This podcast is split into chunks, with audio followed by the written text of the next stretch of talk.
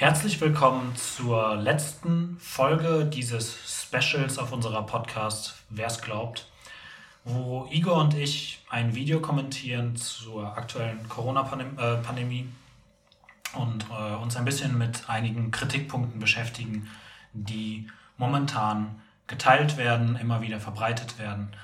Und äh, wir steigen nahtlos ein und äh, fangen an wieder mit dem Video.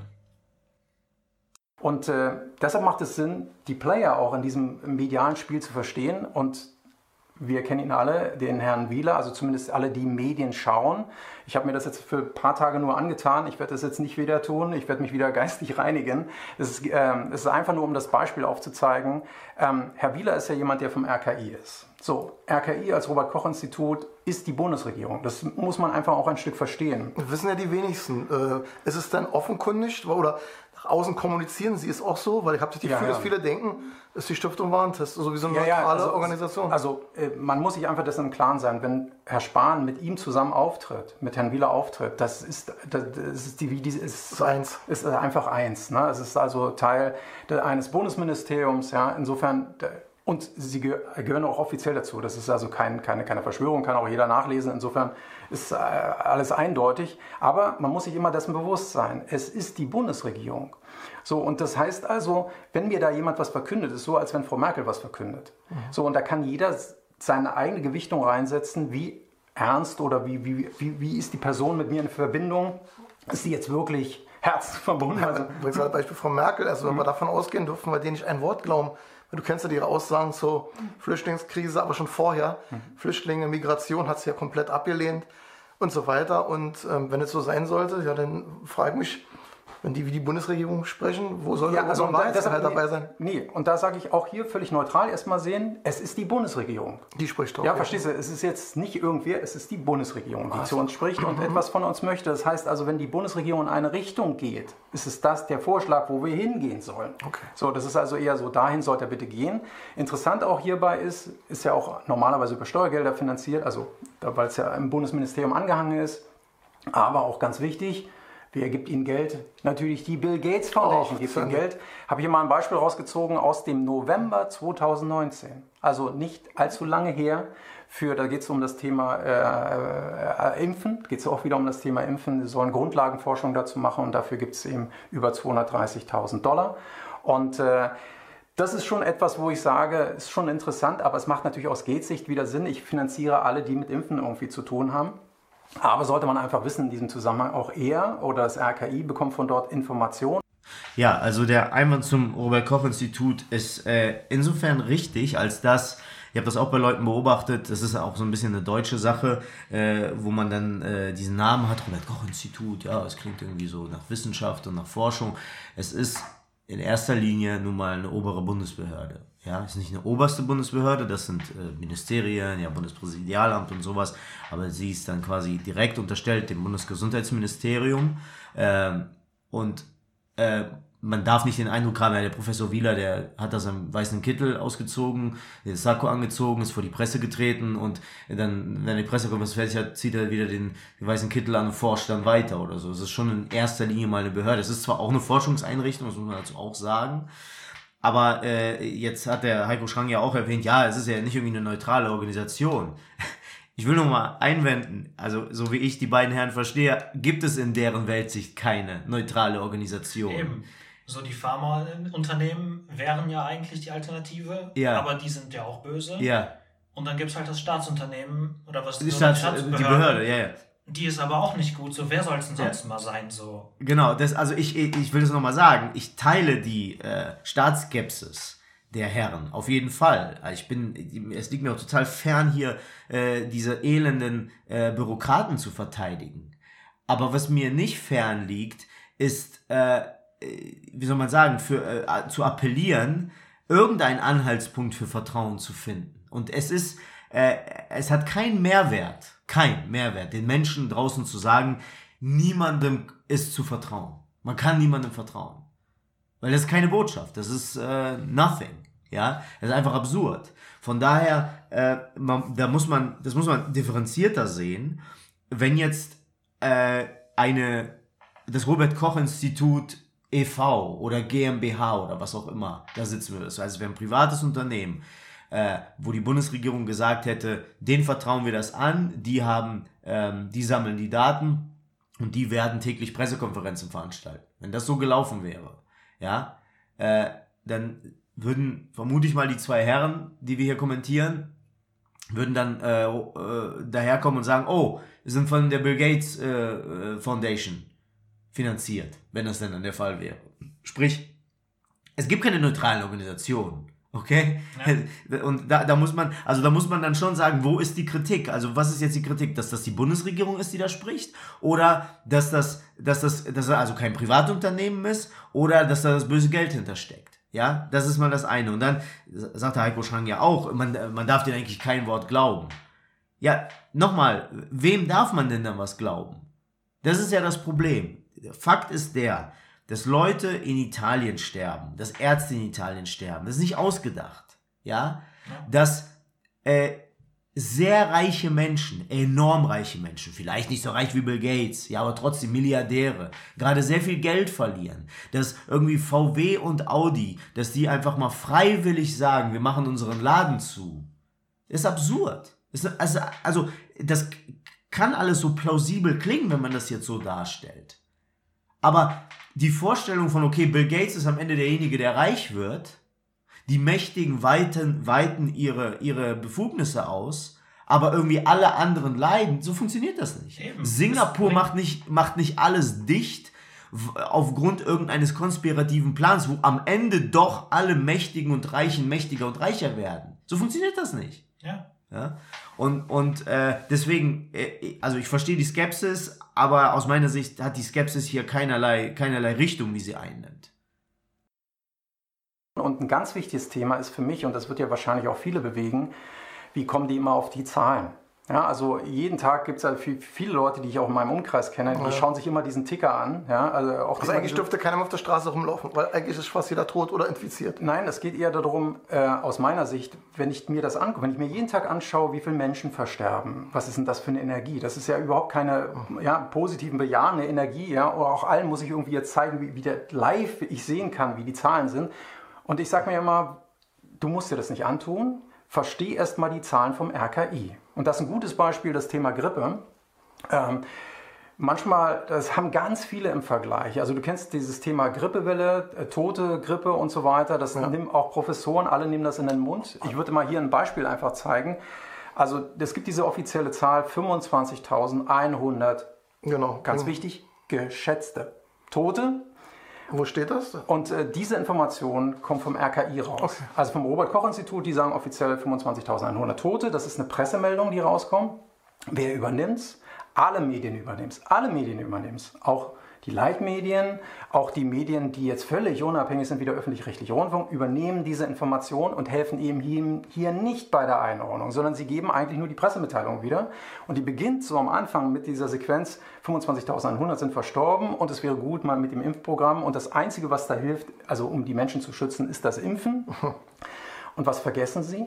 Sie vergessen zu erwähnen in dem gesamten Presseartikel, wie viel sind real verstorben an dem Grippevirus. Das weiß fast keiner. Das weiß fast keiner, aber diese Information muss erfasst werden. Ja, diese Information muss erfasst werden. Das läuft über die Gesundheitsämter und es gibt ein Dokument auch vom RKI, aber das muss man sich dann natürlich raussuchen, dieses Dokument. Und in diesem RKI-Dokument findest du dann die offiziellen Zahlen. Ich habe sie auch nochmal reingespielt. Es sind 1674 Menschen die da dran verstorben sind. Warum sprechen die von 25.000? Alle, jeder, den ich kenne, sprechen, das war doch die, das Grippejahr schlechthin, 25.000 verstorben. Wie kann das sein? Das RKI, das ist jetzt sehr, sehr, sehr stark vereinfacht. Wie gesagt, das jedes einzelne Thema ist eine halbe Stunde Vortrag eigentlich normalerweise. Ähm, RKI macht etwas sehr Spezielles. RKI sagt, es gibt die Grippesaison und es gibt die Nicht-Grippesaison. Wir schauen uns an, wie viel sterben während der Nicht-Grippesaison und wir schauen uns an, wie viel sterben während der Grippesaison. Und diese Differenz, das ist natürlich noch ein mathematisches Modell, was dahinter ist. Diese Abweichung, die wir haben, sprechen wir den, äh, den Grippetoten zu. Das heißt, deshalb muss man immer fein auf die Worte achten. Geschätzt. Geschätzt heißt nicht die offizielle Zahl. Das RKI wird sich was dabei denken. Ja, also ja, aber zwischen 1600 und 25.000. Ja, das RKI sagt eben, ja, die werden nicht erfasst. Sie werden nicht richtig erfasst. Ist ja klar. Ne? Wenn jetzt jemand irgendeine Krankheit hat, also angenommen, du bist jetzt zum Beispiel älter, ist es ein komplexes Thema, hast auch eine Erkältung und stirbst da dran. Deshalb auch hier sehr schön, in diesem RKI-Dokument kann man zum ersten Mal sehen, diese Unterteilung zwischen mit und durch. Und durch äh, diesen Virus, durch den Grippevirus, sind 1129 verstorben. Ja? Zu 25.100 ist das natürlich ein Monsterunterschied. Absolut. So viel aber nur zum Thema, wie sind Zahlen in der Öffentlichkeit? Was hier angedeutet wird, ist, dass letztlich die offiziellen Grippezahlen des Robert Koch Institut ziemlich aus der Luft gegriffen sind, letzten Endes. Also, und er sagt das ja auch ganz konkret, die nehmen einfach die Differenz, wie viele Leute sonst sterben, äh, in der Nicht-Grippesaison und wie viele Leute in der Grippesaison sterben und dann äh, macht man daraus irgendwie die Differenz nehmen. Er hat das schon in einem Nebensatz erwähnt, da steckt ein mathematisches Modell hinter, aber er hat das so übergangen, als ob das jetzt keine nichts oder keine Rolle spielen würde. Und das ist völlig absurd, weil ähm, dieses mathematische Modell dahinter ist sicherlich deutlich, deutlich, deutlich komplexer, als äh, er das hier darstellt. Und die fangen eben nicht an, irgendwie ihre Zahlen aus der Luft zu greifen, sondern die haben schon ihre Gründe. Wir haben ja vorhin schon darüber geredet, dass Modelle durchaus ihre Notwendigkeit haben, weil man kann einfach nicht alle Daten einfach so erfassen und bei der Grippe gilt das genauso, mhm. weil Leute zu Hause sind und nicht alle zum Arzt gehen und so damit und äh, du kannst nicht einfach alles erfassen. Und was äh, zum Beispiel in besagtem ähm, Influenza-Bericht des Robert-Koch-Instituts steht, ist, dass die Grippe sehr häufig, obwohl nachher labordiagnostisch bewiesen werden kann, dass die Grippe den Ausschlag zum Tod gegeben hat, wird sie sehr häufig nicht im Todesschein angegeben, sondern der, die Ursache sind dann Herz-Kreislauf, Versagen oder was weiß ich, solche Geschichten, über die ich auch genug sagen könnte. Ähm, das heißt, man hat tendenziell in den offiziellen Zahlen sogar zu wenige Grippetote wenn man das jetzt so, weil es einfach nirgendwo auf den Todesscheinen steht, obwohl die Grippe im Endeffekt der Punkt war, der den ganzen eh schon kranken Organismus dann über die Klippe geschubst hat. Und da jetzt hinzugehen und zu sagen, die greifen ihre Zahlen aus der Luft, wenn die sich sehr viele Gedanken darüber gemacht haben, ist halt schon ein bisschen äh, ziemlich ein, ein, ziemlich krasser Vorwurf. Hm. Ja, als, als Nicht-Mediziner ähm, ist mir vor einigen Wochen, als das zum ersten Mal aufgetaucht äh, ist, dieses Argument, oh, Moment mal kurz, da werden ja jetzt Leute gezählt, die sterben, äh, die nicht an, sondern einfach nur mit dem Virus gestorben sind. Ich glaube, der Ausschnitt kommt auch gleich, wo der Professor Wieler darauf äh, gefragt wird. Der wird in dem Video gleich auch gezeigt. Ja. So, aber wir nehmen das mal an der Stelle vorweg. Und ich habe mich damals schon gefragt, okay, ähm, wo ist das Problem da dran? Ja, wenn eine 85-jährige Oma, die alles Mögliche hat, dann noch die, den China-Virus bekommt und dann stirbt, dann hat der China-Virus das fast zum Überlaufen gebracht. Ja, wie du halt schon auch gesagt hast, der ohnehin schon schwache Organismus wird dann noch weiter geschwächt und dann stirbt die Person, man könnte jetzt laienhaft sagen, äh, auch am, am China-Virus. Ja. Äh, äh, nur klar, ein, eine 85-Jährige, die halt schon vorher, deswegen sagt man ja auch, die Alten plus äh, also die Alten mit Vorerkrankungen, das ist die größte Risikogruppe. Ja, ja. Weil schwache Körper, der dann aber auch noch Vorerkrankungen hat. Es gibt ja auch sehr gesunde 85-Jährige. Ja, wird auch aber sicherlich. Selbst die, weil einfach das Immunsystem ja. irgendwann nicht mehr die Leistung ja. bringen kann, die es im jungen Alter bringt. Selbst die sind gefährdet. Und das ist dann so ein Punkt, wo sich die Leute jetzt drauf stürzen, ah, guck mal, die versuchen uns zu manipulieren mit den Zahlen, indem sie einfach so, so, so jeden, der irgendwie nur zählbar ist, auch mitzählen. Das ist halt ja. absurd, weil erstens mal, das ist zum Beispiel jetzt das Problem in New York. In New York hast du eine, halt einen enormen Anstieg an generell, also allgemeinen Todesfällen. Ja. Also die, die, die Todeszahl absolut die ist enorm gestiegen. Du hast keine Ahnung, wie viele Leute am, am China-Virus oder mit, mit dem China-Virus sterben in ihren Wohnungen. Ja, weil man kann nicht jeden obduzieren, man kann nicht bei jedem äh, den Test machen, man kann nicht jeden feststellen. Das heißt, da ist nochmal eine Dunkelziffer dabei. Das Argument funktioniert also in beide Richtungen. Und äh, wenn man zum Beispiel eine sehr bekannte Krankheit wie AIDS jetzt nimmt, das ist jetzt wieder so mein, mein Laiendenken an der Stelle, aber ich glaube, dass das funktioniert.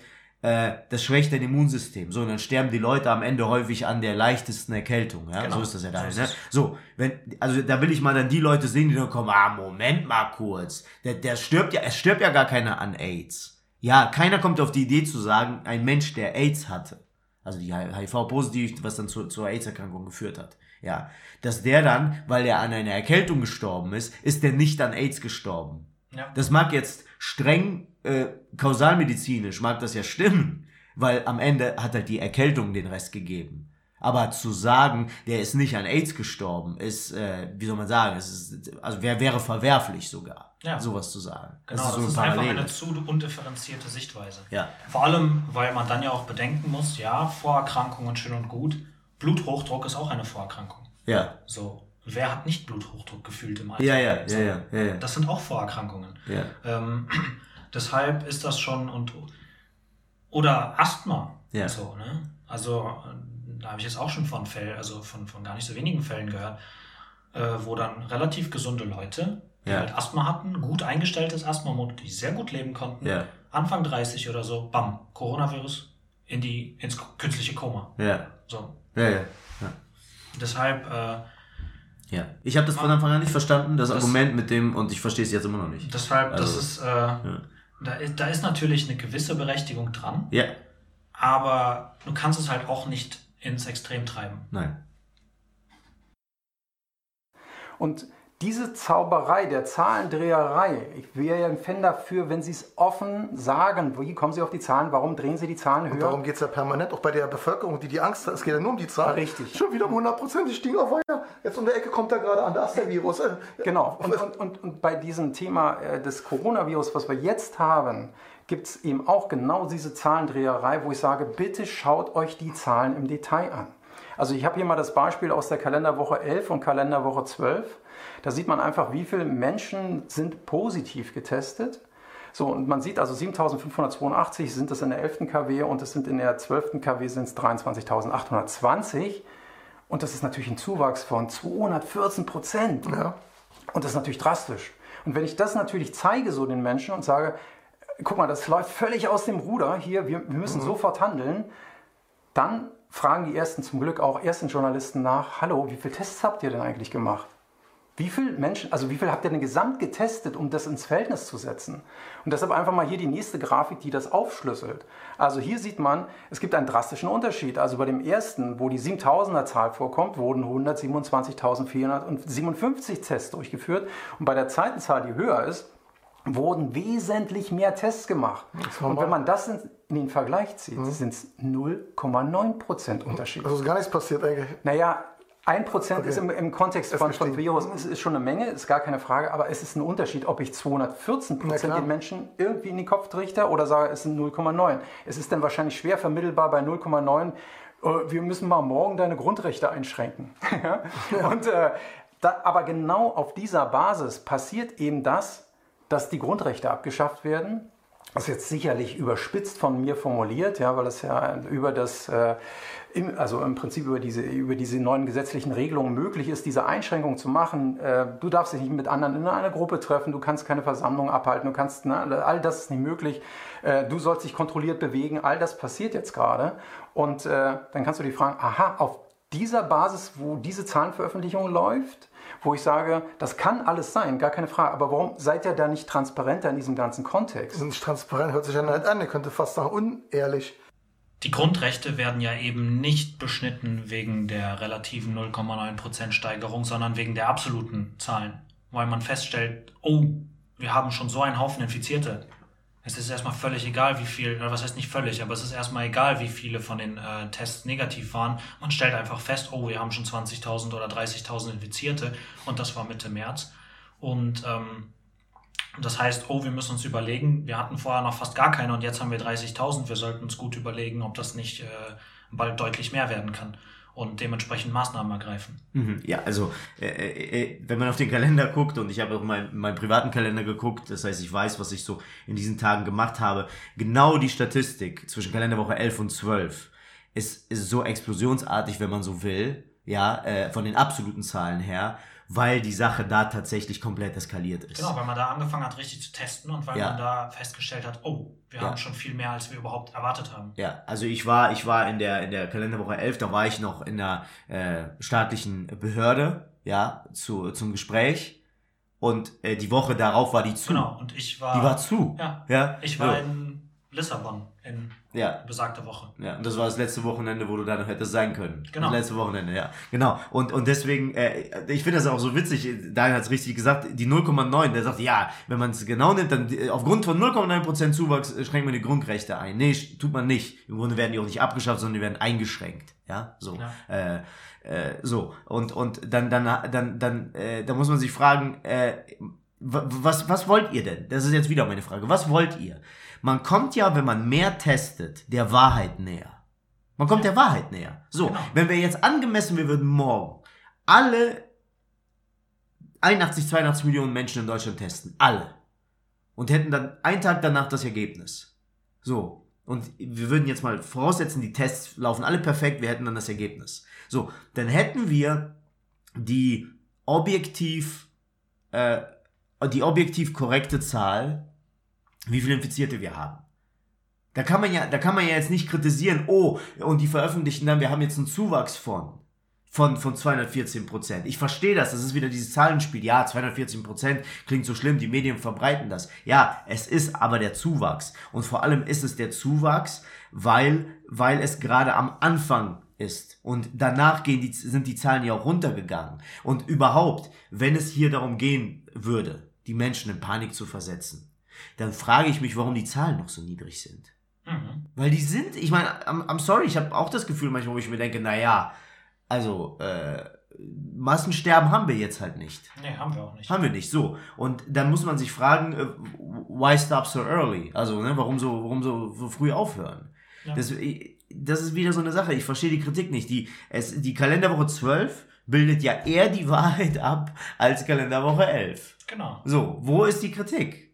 Ja, ich, ja, okay, man will mit den 214% manipulieren und Angst einjagen. Okay, meinetwegen. Ja, aber man schränkt nicht aufgrund von 0,9% die, die Grundrechte. Man schränkt die Grundrechte ein, weil äh, äh, man äh, die absoluten Zahlen hat und man schaut rüber über die Grenzen. Es gibt ja auch noch andere Länder als Deutschland. Ja. ja und die sind nah dran, wie Italien und Spanien. Das ist Kann das an, gut drüber gucken ja.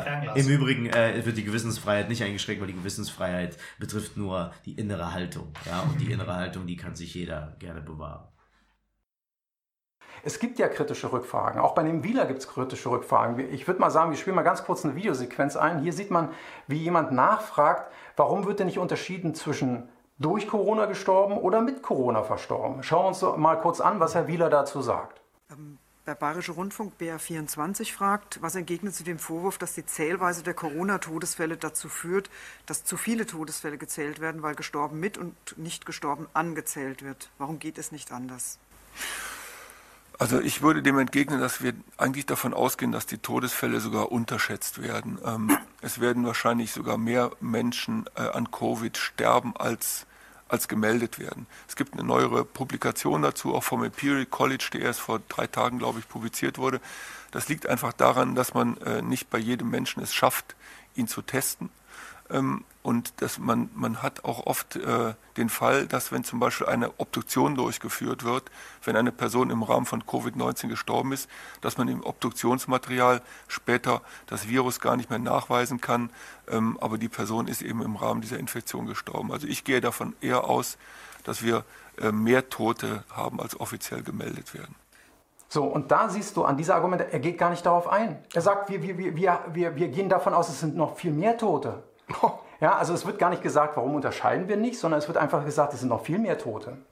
So, und auf dieser Basis, wie gesagt, wird diese ganze Grundrechteeinschränkung findet statt. So, das sind ja alles Dinge, die wir jetzt gerade auch erwähnt haben.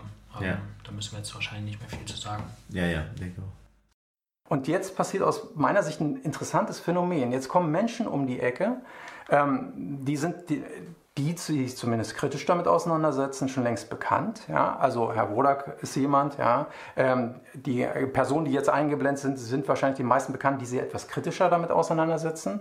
Und jetzt gibt es irgendwie wie Zauberei. Jedweiliges kritisches Argument egal wie man dazu steht, wird durch alle Leitmedien zerrissen. Es gibt also niemand, der Sympathie mit Herrn Wodak hat. Mensch, ist ja interessant, dass diese kritische Frage gestellt wird, ja, oder mit Herrn Bakti, ja, so nach dem Motto, schön, dass er diesen offenen Brief und dass, dass er so vielen Menschen erreicht und so weiter. An die Kanzlerin. An die Kanzlerin, ja. An die Kanzlerin. er hat ja einen offenen Brief an die Kanzlerin, äh, sag ich mal, per Videobotschaft transportiert. Und alle werden zufälligerweise, und zwar egal welche Medien, alle, also in den Leitmedien werden alle zerrissen, und zwar sehr im Detail zerrissen. Auch bei äh, Wissen to Go wird es zerrissen, bei Herrn Lesch wird es zerrissen, äh, in den Tageszeitungen wird es zerrissen, auch in den Privatmedien wird es zerrissen. Also schau dir Weltartikel an und so weiter. Es wird generell zerrissen.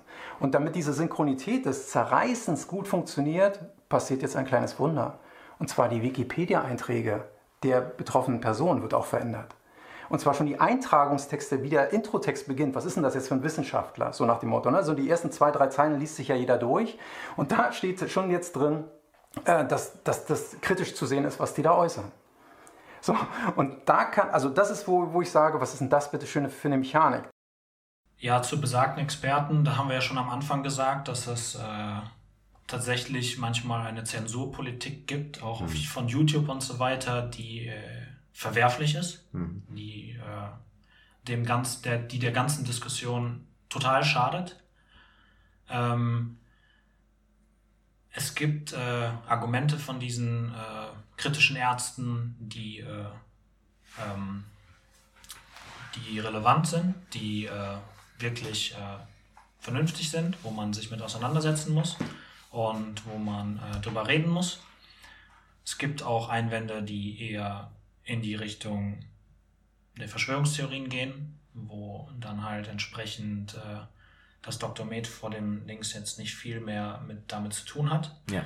Ähm, deshalb, da muss man immer differenzieren zwischen sachlicher, vernünftiger Kritik und äh, nicht so sachlicher Kritik, auch von solchen Experten, weil es sind eben Experten in verschiedenen Lagern. Auch Herr Drosten ist ein Experte, mhm. genauso wie Herr Wodak. So, ähm, das ist ähm, in dem Sinne, man hat einen Haufen Experten auf der einen und ein paar Experten auf der anderen Seite.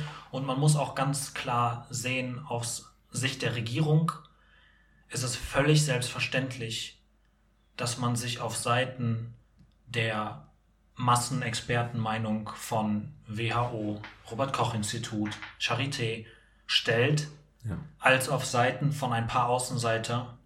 Die nicht mit der Mainstream-Meinung mitgehen. Das ist ganz einfaches politisches Kalkül mhm. und es wäre ziemlich äh, äh, erstaunlich, wenn das irgendjemand anders machen würde. Also das würde ich genauso als Politiker machen, weil yeah.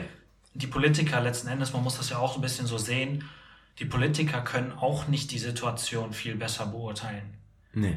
Die müssen sich am Ende auch auf ihre Experten verlassen die ihnen dann sagen, okay, so und so sehen wir das und äh, dementsprechend handeln und dann die ganzen Sachen mit einbeziehen, wie die Wirtschaft, die gesellschaftliche ähm, Lage, das das soziale Leben, die müssen die ganzen Dinge untereinander abwägen und dann Entscheidungen treffen darüber. Ja.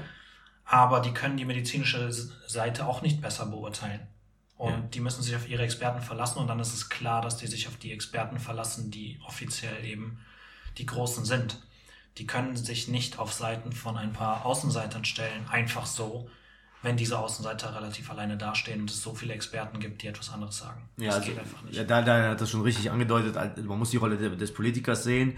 Äh, wenn ich mich in der Rolle des Politikers sehe und mir vorstelle, ich habe eine Horde von Experten in diesem Fall, die sagen das eine und ich habe eine deutlich kleinere Gruppe, die sagen das andere ich bin ein Riesenfreund von konträren Meinungen. Ich meine, Daniel und ich sind letztlich auch Menschen, die äh, viel, äh, also vieles in, in, in dem, was, was sie, was sie über die Welt glauben äh, und, und was, was, was wir so vertreten, was unsere so innere Haltungen sind, die sind absolut konträr, sowohl politisch als auch philosophisch gesehen. Ja, das heißt, wir haben da sehr viel für übrig, für konträre Geister.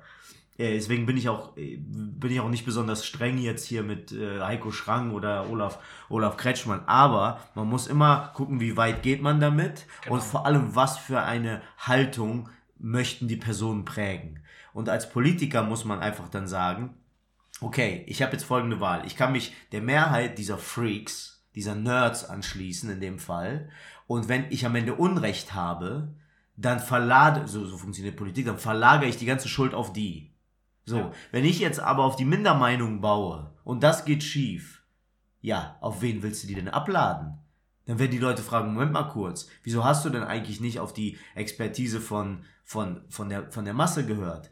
Äh, wir, wir kommen da nicht raus, ja, wir sind weder im Himmel noch sind wir in irgendeiner äh, Utopie, wir sind einfach in dieser Welt und man trifft Entscheidungen.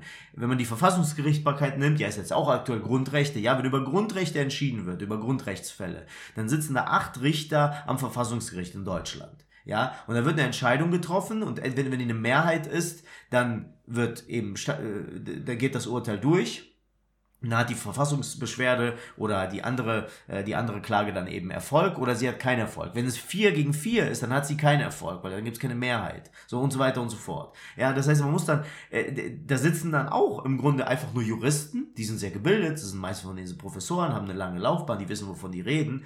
Aber das sind dann Erwägungen, die man, die man trifft. So, und da entscheidet dann auch eine Mehrheit über wirklich teilweise Schicksalsfragen, die wichtig sind.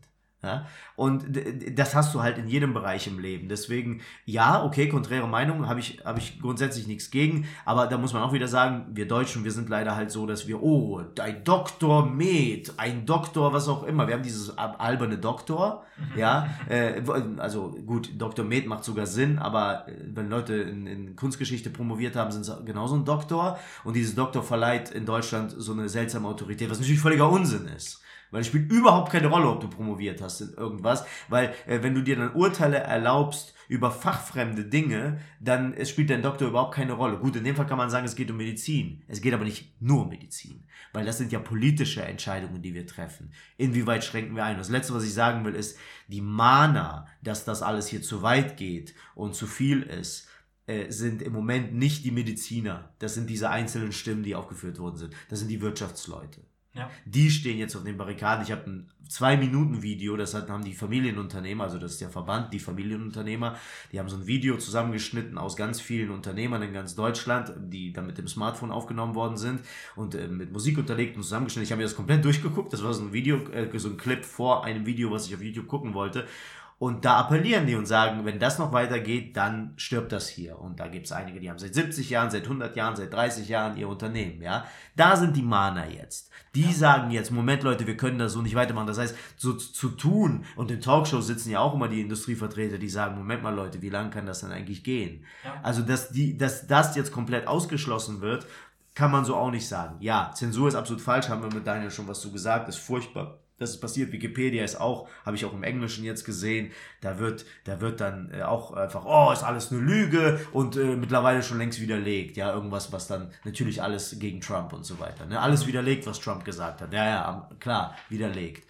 Und äh, das ist absolut falsch. Aber auch hier muss man differenzieren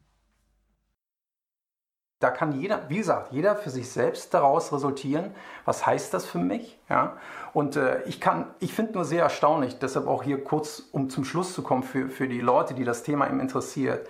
Es passiert genau das, was vorher gesagt worden ist. Genau das passiert. Ne? Also in der äh, Studie von Rockefeller wird das ja sehr detailliert auseinandergenommen. In der Studie auch, äh, was die Bundesregierung hat, wird das auseinandergenommen. Die Vorstellungen, die Bill Gates hat, passieren jetzt gerade. So, und jetzt, ob das zufällig ist oder nicht, das überlasse ich jedem, diese Wertung selbst. Aber entscheidend ist dabei, dass alles, was medial inszeniert wird, alles ist kein Zufall. Ja, es ist einfach kein Zufall. So, und du, du kannst entscheiden, wo gehe ich tiefer rein in die Recherche, wie arbeite ich das auf, wie kann ich das für mich verstehen. Also du musst nicht in Angst verfallen, überhaupt nicht. Sondern wenn dir jemand Angst machen will, sagst du, ah, du willst mir gerade Angst machen, kein Problem, will mal kurz verstehen, warum willst du mir denn Angst machen. So, und dann kannst du da tiefer reingehen und dabei im Prinzip für mhm. dich selbst ein Stück helfen, das für dich ein bisschen weiter aufzuschlüsseln. Und ganz wichtig aus meiner Sicht, so etwas gilt es dann im Prinzip, wenn das in zwei oder drei Jahren vorbei sein sollte oder wie das auch immer laufen wird, das gilt es dann aufzuarbeiten. Wer hat mit wem welche Connection, wie hing alles zusammen. Ja?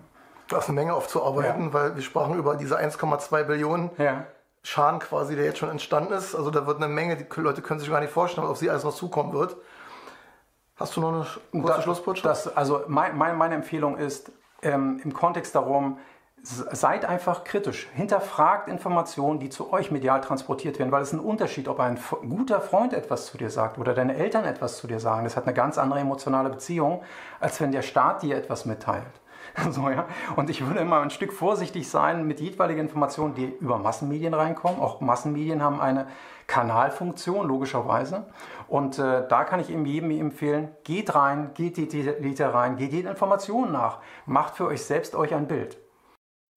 Ja, damit sind wir jetzt auch am Ende des Videos angelangt und äh, hier folgt jetzt eigentlich nur noch eine Verabschiedung und äh, äh, so eine Schlussbotschaft und hier wird auch nochmal zu, zu, zuletzt ein Appell ein, ein, eingeblendet, äh, wo steht, sei achtsam und analysiere die Quelle der Botschaft, den Überbringer der Botschaft, den Appell innerhalb der Botschaft, die mediale Inszenierung, die mediale Synchronität, die sachliche und die emotionale Komponente und die Veränderung im Außen und die Veränderung im Inneren.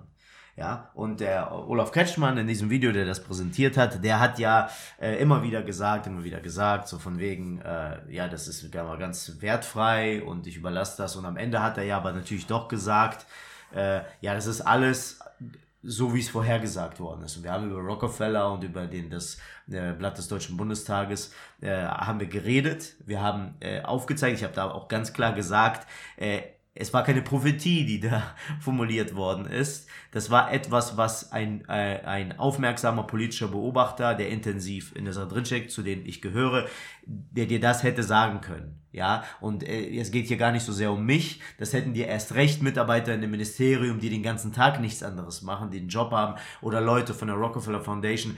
Das war keine schwierige äh, Prophetie. Ja? ja? also das war wie gesagt, das war nicht im Jahr 2020 wird es Frösche regnen. Das war, es wird eine Pandemie geben. Ich habe das ja lang genug erklärt. Und was ich eben, äh, äh, was ich eben kritisieren möchte an, an, an, an diesem Video hier ist, es die, die, die, die Skepsis Medien gegenüber, die Skepsis politisch Verantwortlichen gegenüber, die Skepsis dem Staat gegenüber ist völlig richtig und angebracht gehöre ich auch absolut zu. Aus meiner Sicht haben wir auch einen viel zu expansiven Staat, viel zu groß, viel zu viele Befugnisse. Aber man muss sich fragen, was präsentiert man den Leuten alternativ? Und vor allem, was bedeutet das für den Umgang mit Medien? Sagt man, es ist alles fake, alle haben die, alle haben eine Agenda, die Staatssender wollen einfach nur die Staatslinie fahren und die Privaten, äh, die sind auch alle entweder pro, äh, keine Ahnung, links, pro grün, pro Globalismus, pro, pro ähm, Internationalismus. Oder pro, einfach pro ihre eigene Tasche. Oder pro ihre eigene Tasche. Äh, man muss sich halt, man, jedem ist klar, man kann nicht selber Fakten sammeln auf der Welt. Man ist äh, angewiesen auf, auf ähm, Berichterstattung. Genau. Und es ist leicht, Menschen zu erzählen, ihr werdet überall verarscht, Klartext, die Wahrheit über, was man auch bei YouTube sehen kann. Oh, hier, derjenige spricht Klartext über das eine oder das andere. Was, was, wozu das aber führt, ist, es führt zu einer falschen, äh, zu einem falschen Misstrauen der Menschen Medien gegenüber. Das richtige Misstrauen ist es, zu sagen, ich beobachte eine Zeitung, ein Nachrichtenmagazin, ein Online-Magazin und versuche anhand äh, von deren äh, Berichterstattung herauszufinden, was haben die denn für eine Tendenz? Was haben die für eine politische Ausrichtung? Wie berichten die über, äh, gutes Beispiel, äh, Donald Trump und wie berichten die über Barack Obama? Ja? Wie berichten die über, wenn in der katholischen Kirche Missbrauchsskandal ist oder wenn Islamisten sich in die Luft gejagt haben, äh, nachdem sie auch Allah Akbar gerufen haben. Ja, wenn man Spiegel Online zum Beispiel liest, dann kriegt man nur Müll. Ja, kann ich auch sagen, als, als jahrelang, über ein Jahrzehnt Spiegelleser, wo ich noch jung war und dumm war und auch dumm da sein durfte. Ja, im Spiegel kriegt man nur Müll. Da kriegt man nur, da, da ist quasi fremd gut und eigenes alles böse. Ja, da ist äh, konservativ doof und äh, aufgeklärter, aufgeklärter Weltbürger gut. Äh, was man, wozu man kommen muss, ist zu einer reifen Haltung den Medien gegenüber. Dass man in der Lage ist, äh, zu lesen, dass man in der Lage ist, äh, Medien zu konsumieren, aber in der Lage ist auch einzuordnen. Dafür braucht man auch politische Bildung. Man muss wissen, okay, was sind Ideologien, ähm, wie funktioniert das Ganze. Aber das ist der schwere Weg. Es ist schwer, den Leuten zu sagen, Leute, ihr braucht eine, ihr braucht eine, eine aufgeklärte, ne, aufgeklärt im wirklich im, im, im kantischen Sinne, eine aufgeklärte Haltung Medien gegenüber und nicht, jeder will euch verarschen und im Übrigen, ja, die Regierung ist ganz böse, aber die Reichen sind auch alle böse, obwohl die ja, ja also privat sind. Ja, Bill Gates, der hat, der hat sein Geld nicht vom Staat bekommen. Ja. Und, und da, äh, das Video ist aus meiner Sicht ein gutes Beispiel dafür gewesen, wie sich diese Leute immer wieder in dieser ganzen Sache verheddern. Ja, weil der Drang zu alles ist irgendwie, wir werden beherrscht von den Reichen und Mächtigen. Dieser, diese, dieser Zug zu dieser, zu diesem Glauben ist so stark, dass man immer wieder merkt, diese Menschen können dem nicht widerstehen die können einfach nicht widerstehen, äh, zu dem Fazit zu kommen, ihr werdet kontrolliert, wir werden alle verarscht, Bill Gates hat in der Welt das Sagen, weil er die ganze Kohle hat und die Regierungen wollen, wollen euch alle in Käfige sperren. Und äh, Jordan Peterson würde sagen, that's just not deep enough. Ja, das ist einfach nicht tief genug. nicht tief genug, ja. Es ist einfach nicht klar genug. Es ist einfach nicht aufgeklärt. Ja. Und ich meine nicht mit aufgeklärt, dass das doof ist, sondern ich meine damit, es ist einfach nicht, äh, es betrachtet die Welt nicht so komplex, wie sie ist. Ja, ja, Medien lügen, absolut, aber sie lügen nicht, indem sie sich Dinge ausdenken. So, so funktioniert die Sache nicht. So leicht ist es nicht. Ja, Politiker wollen mehr Macht, ja, aber äh, so wie eine chinesische Diktatur funktioniert die Bundesrepublik Deutschland nicht. So einfach ist es halt nicht. Genau. Eine Sache, die ich äh, gerne noch ansprechen möchte, die in diesem Video jetzt nicht äh, angesprochen oder aufgegriffen wurde, oder zumindest nicht so direkt, und ähm, die ich aber in anderen Videos, in anderen Artikeln gesehen habe. Und ich dachte, wenn wir schon mal dieses Thema einmal relativ gründlich versuchen aufzurollen, dass das doch eine Erwähnung wert ist.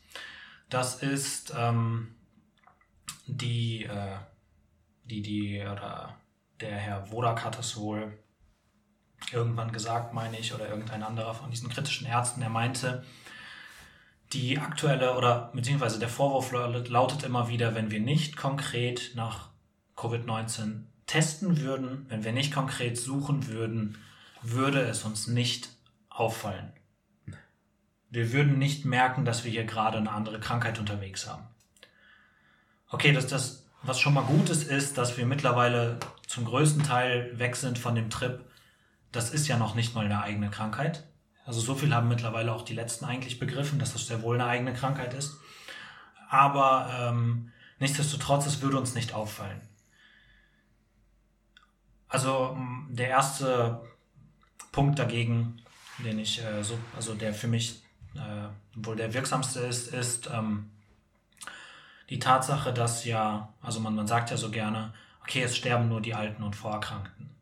Erstens nur, ähm, was auch ein bisschen abwertend gegenüber den Personen ist, die da sterben, weil ähm, das sind teilweise, wie wir schon erwähnt haben, Leute, die hätten gut und gerne noch mal fünf bis zehn Jahre leben können, mhm. ohne relativ große Probleme und die dann an einer doch sehr elendigen Todesart sterben, weil das ist kein schöner Tod äh, der in Richtung Ersticken geht, bei ziemlichem Bewusstsein und vor allem in Isolation von allen deinen Angehörigen.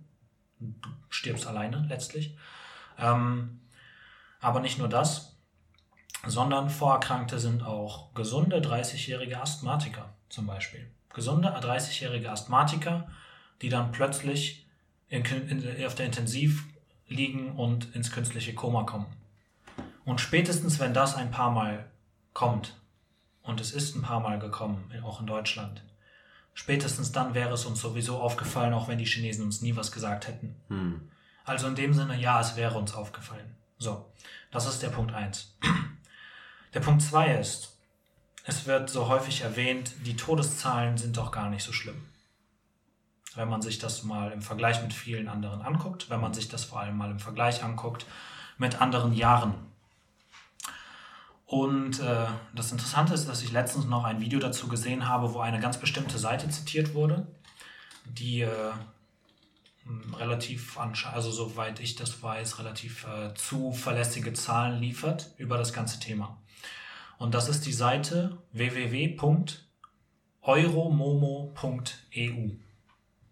Ähm, uh, European Monitoring of Excessive Mortality for Public, uh, for Public Health Action.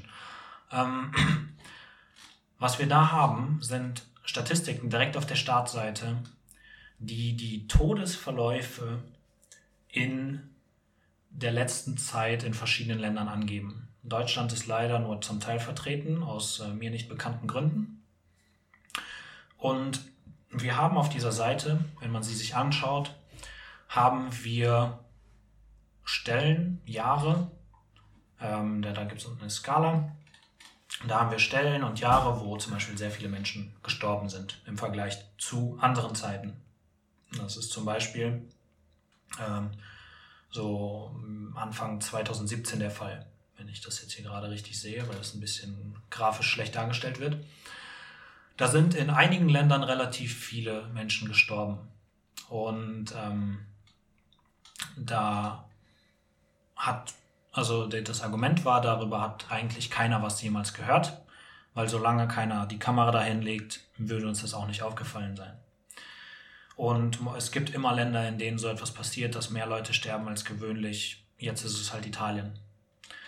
Was interessant ist, sind die aktuellen Zahlen. Denn als das Video veröffentlicht wurde, und ich bin mir jetzt nicht mehr sicher, wann das war, allerdings ist das nicht lange her. Das ist vielleicht vor einer Woche gewesen, glaube ich. Da ähm, waren tatsächlich aktuell noch relativ wenige Peaks zu sehen. Also noch, dass, also, dass man aktuell noch nicht besonders viele hohe Stellen hat. Das hat sich geändert.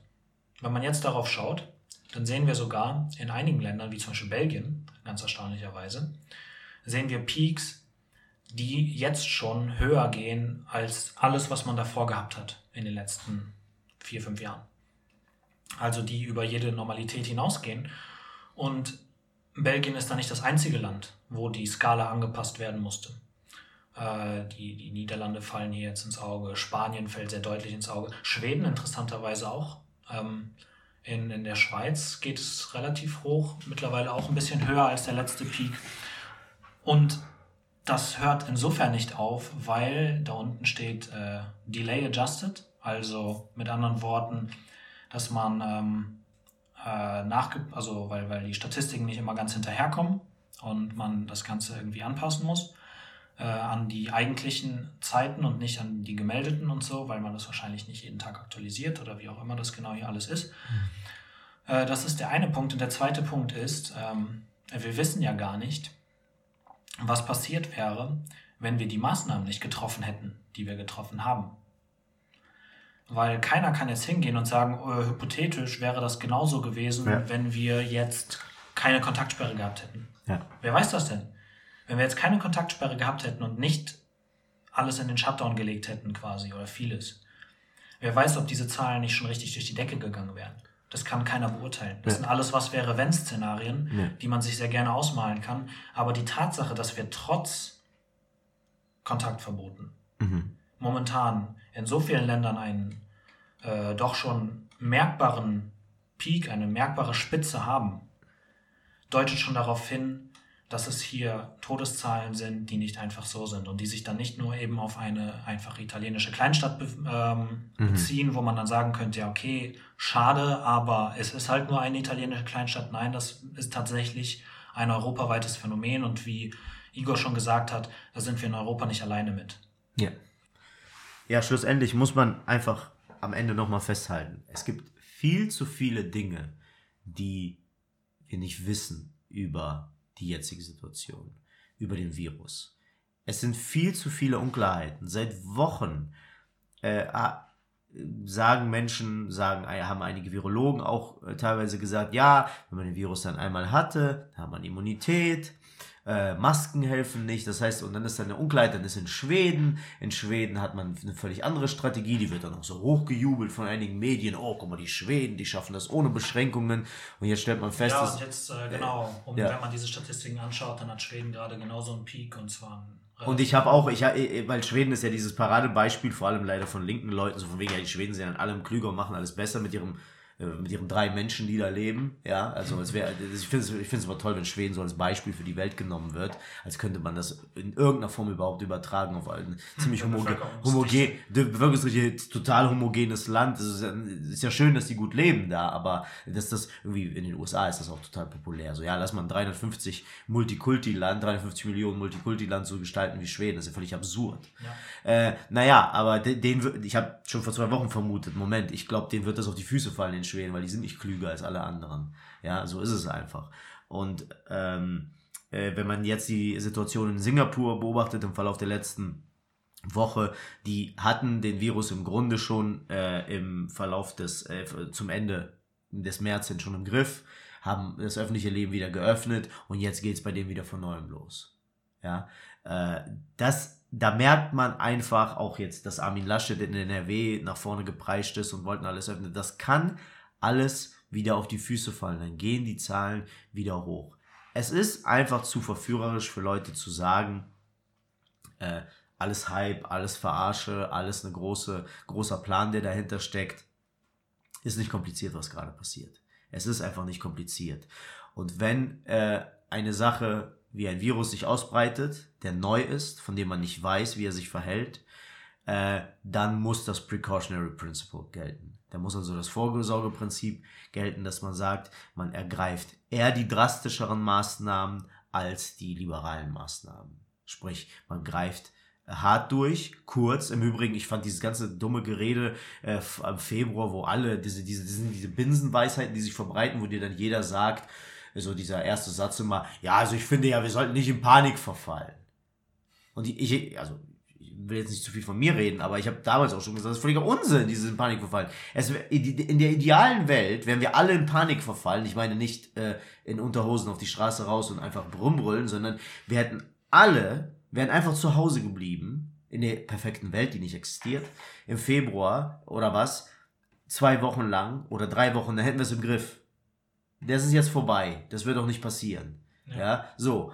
Aber dieses, ja, lass uns mal ruhig bleiben, lass uns nicht in Panik verfallen, äh, klingt toll, klingt wunderbar, weil Panik hört sich immer falsch an. In dem Fall nicht. Bleibe ich bei. Das ist, also, da kommt ein konträrer Geist durch. Das ist aber, es ist einfach alles viel zu kompliziert jetzt mittlerweile also geworden. vor allem, wenn man Panik eben nicht als äh, wahlloses, kopfloses äh, genau. äh, rum. Fürchten, wir hätten uns genau. fürchten müssen im, im Genau. Äh, Februar. So, und das ist jetzt vorbei, weil wir sind im April. Ja, denn äh, zum Beispiel haben wir momentan die Situation, dass wir ähm, zum Beispiel in Südkorea ne, letztens noch die Zahl 141 Leute, die schon gesund geworden sind, wieder positiv getestet wurden. Mhm. Vorausgesetzt, die Tests waren genau, richtig. Ne? Vorausgesetzt, die Tests waren richtig und so. Allerdings zeigt uns das nochmal auf, wir wissen einfach noch zu wenig. Und das ist leider so, obwohl die Krankheit schon eine Weile unterwegs ist. Wir wissen einfach noch zu wenig. Wir wissen nicht, ob zum Beispiel dieses ganze Gerede um die Herdenimmunität funktionieren wird. Also, dass man äh, davon ausgeht, dass wenn viele Leute den Virus mal gehabt haben, dann sind die alle immun und dann kann der sich kaum noch verbreiten. Diese Zahlen könnten eventuell dagegen sprechen, weil äh, wenn der Virus doch wieder übertragbar ist, auch wenn man schon mal daran erkrankt ist, dann ist das ganze Konzept hinfällig. Und das sind alles Dinge, die wir noch nicht so besonders wissen. Vielleicht waren das auch alles Leute, die sowieso ein so schwaches Immunsystem haben, dass, der, dass sie es selber nicht geschafft haben, sich für, also vernünftige Gedächtniszellen aufzubauen und äh, dagegen wieder vernünftig anzugehen. Das ist gut möglich. Allerdings ähm, wissen wir das nicht. Und deshalb, wir wissen einfach so wenig. Und es gibt so viele Dinge, die uns nachdenklich stimmen sollten, weil eben hier so viel in Kauf genommen wird es wird so viel wirtschaftlicher Schaden in Kauf genommen, hm. der keinem was bringt. Yeah. Es bringt ja auch den, den ganzen Reichen nichts, wenn sie am Ende mehr haben, aber alle anderen nichts, weil die dann nichts mehr verdienen können. Jetzt mal ein paar Börsenmakler geschenkt, ja. Genau. Also bitte nicht das als Argument verwenden, ja. Ja, genau, ist, aber äh, ansonsten, wenn, wenn die ganze Welt verarmt, um es mal ganz extrem Ja, auszudrücken, ja. dann bringt das weder den Reichen noch den Mächtigen was. Ja, ja. Also das bringt keinen. Also nett, nett niemand. unterm Strich Genau. ist das ein Verlust. Für das, alle. Äh, also Auch wenn ein Individuum danach mehr Geld hat, aber es bringt ihm Wenn- nichts, genau. wenn danach alle kein Geld haben, Ja. weil sich dann keiner mehr seine Produkte leisten kann und er auch nicht mehr. So, so, Ja.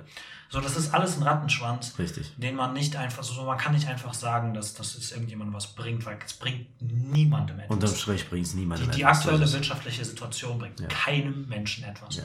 Und ähm, die Tatsache, dass es eben das in Kauf genommen wird und dass wir so viele Dinge haben, die noch zu unklar sind, Ja. sollte uns einfach zeigen, dass wir vorsichtig sein müssen. Klar, wir haben es hier nicht mit der tödlichsten Pandemie zu tun, Nein. die wir jemals hatten. Nein. Das ist keine Pest, das Nein. ist keine Cholera, das ist auch kein Ebola. Richtig. Aber es ist nichtsdestotrotz ernst zu nehmen. Es ist äh, eine Krankheit, die nicht ohne ist, mit der wir irgendwie umgehen müssen, wo die Politiker eine enorme Verantwortung haben, jetzt diese ganze Situation zu managen, wo auch irgendwann, wenn die Situation wieder halbwegs unter Kontrolle ist, ich weiß nicht, wann das sein wird, wo auch sehr viel wieder aufgerollt werden wird. Sehr wo viel. Sehr viel Sehr, sehr viel. mit, mit, äh, mit auf, aufs i-Tüpfelchen untersucht wird, was Ja. hier aktuell gemacht wird. Ja. Und wo auch, äh, ja, das, aber das, das, das sind Sachen, die werden noch kommen. Momentan fahren wir noch zu blind oder Ja. zu sehr im Nebel. Blind, Im Nebel, nicht, ja, blind nicht mehr komplett, aber wir fahren zu sehr im Nebel, als dass wir zu viele Annahmen treffen könnten. So. Und deshalb, wie Igor das schon mehrfach angedeutet hat, gilt es, wir sollten lieber vorsichtiger sein, als uns im Endeffekt zu vielen Risiken aussetzen. Ja. Genau, und ich denke, damit können wir unsere Folge beenden.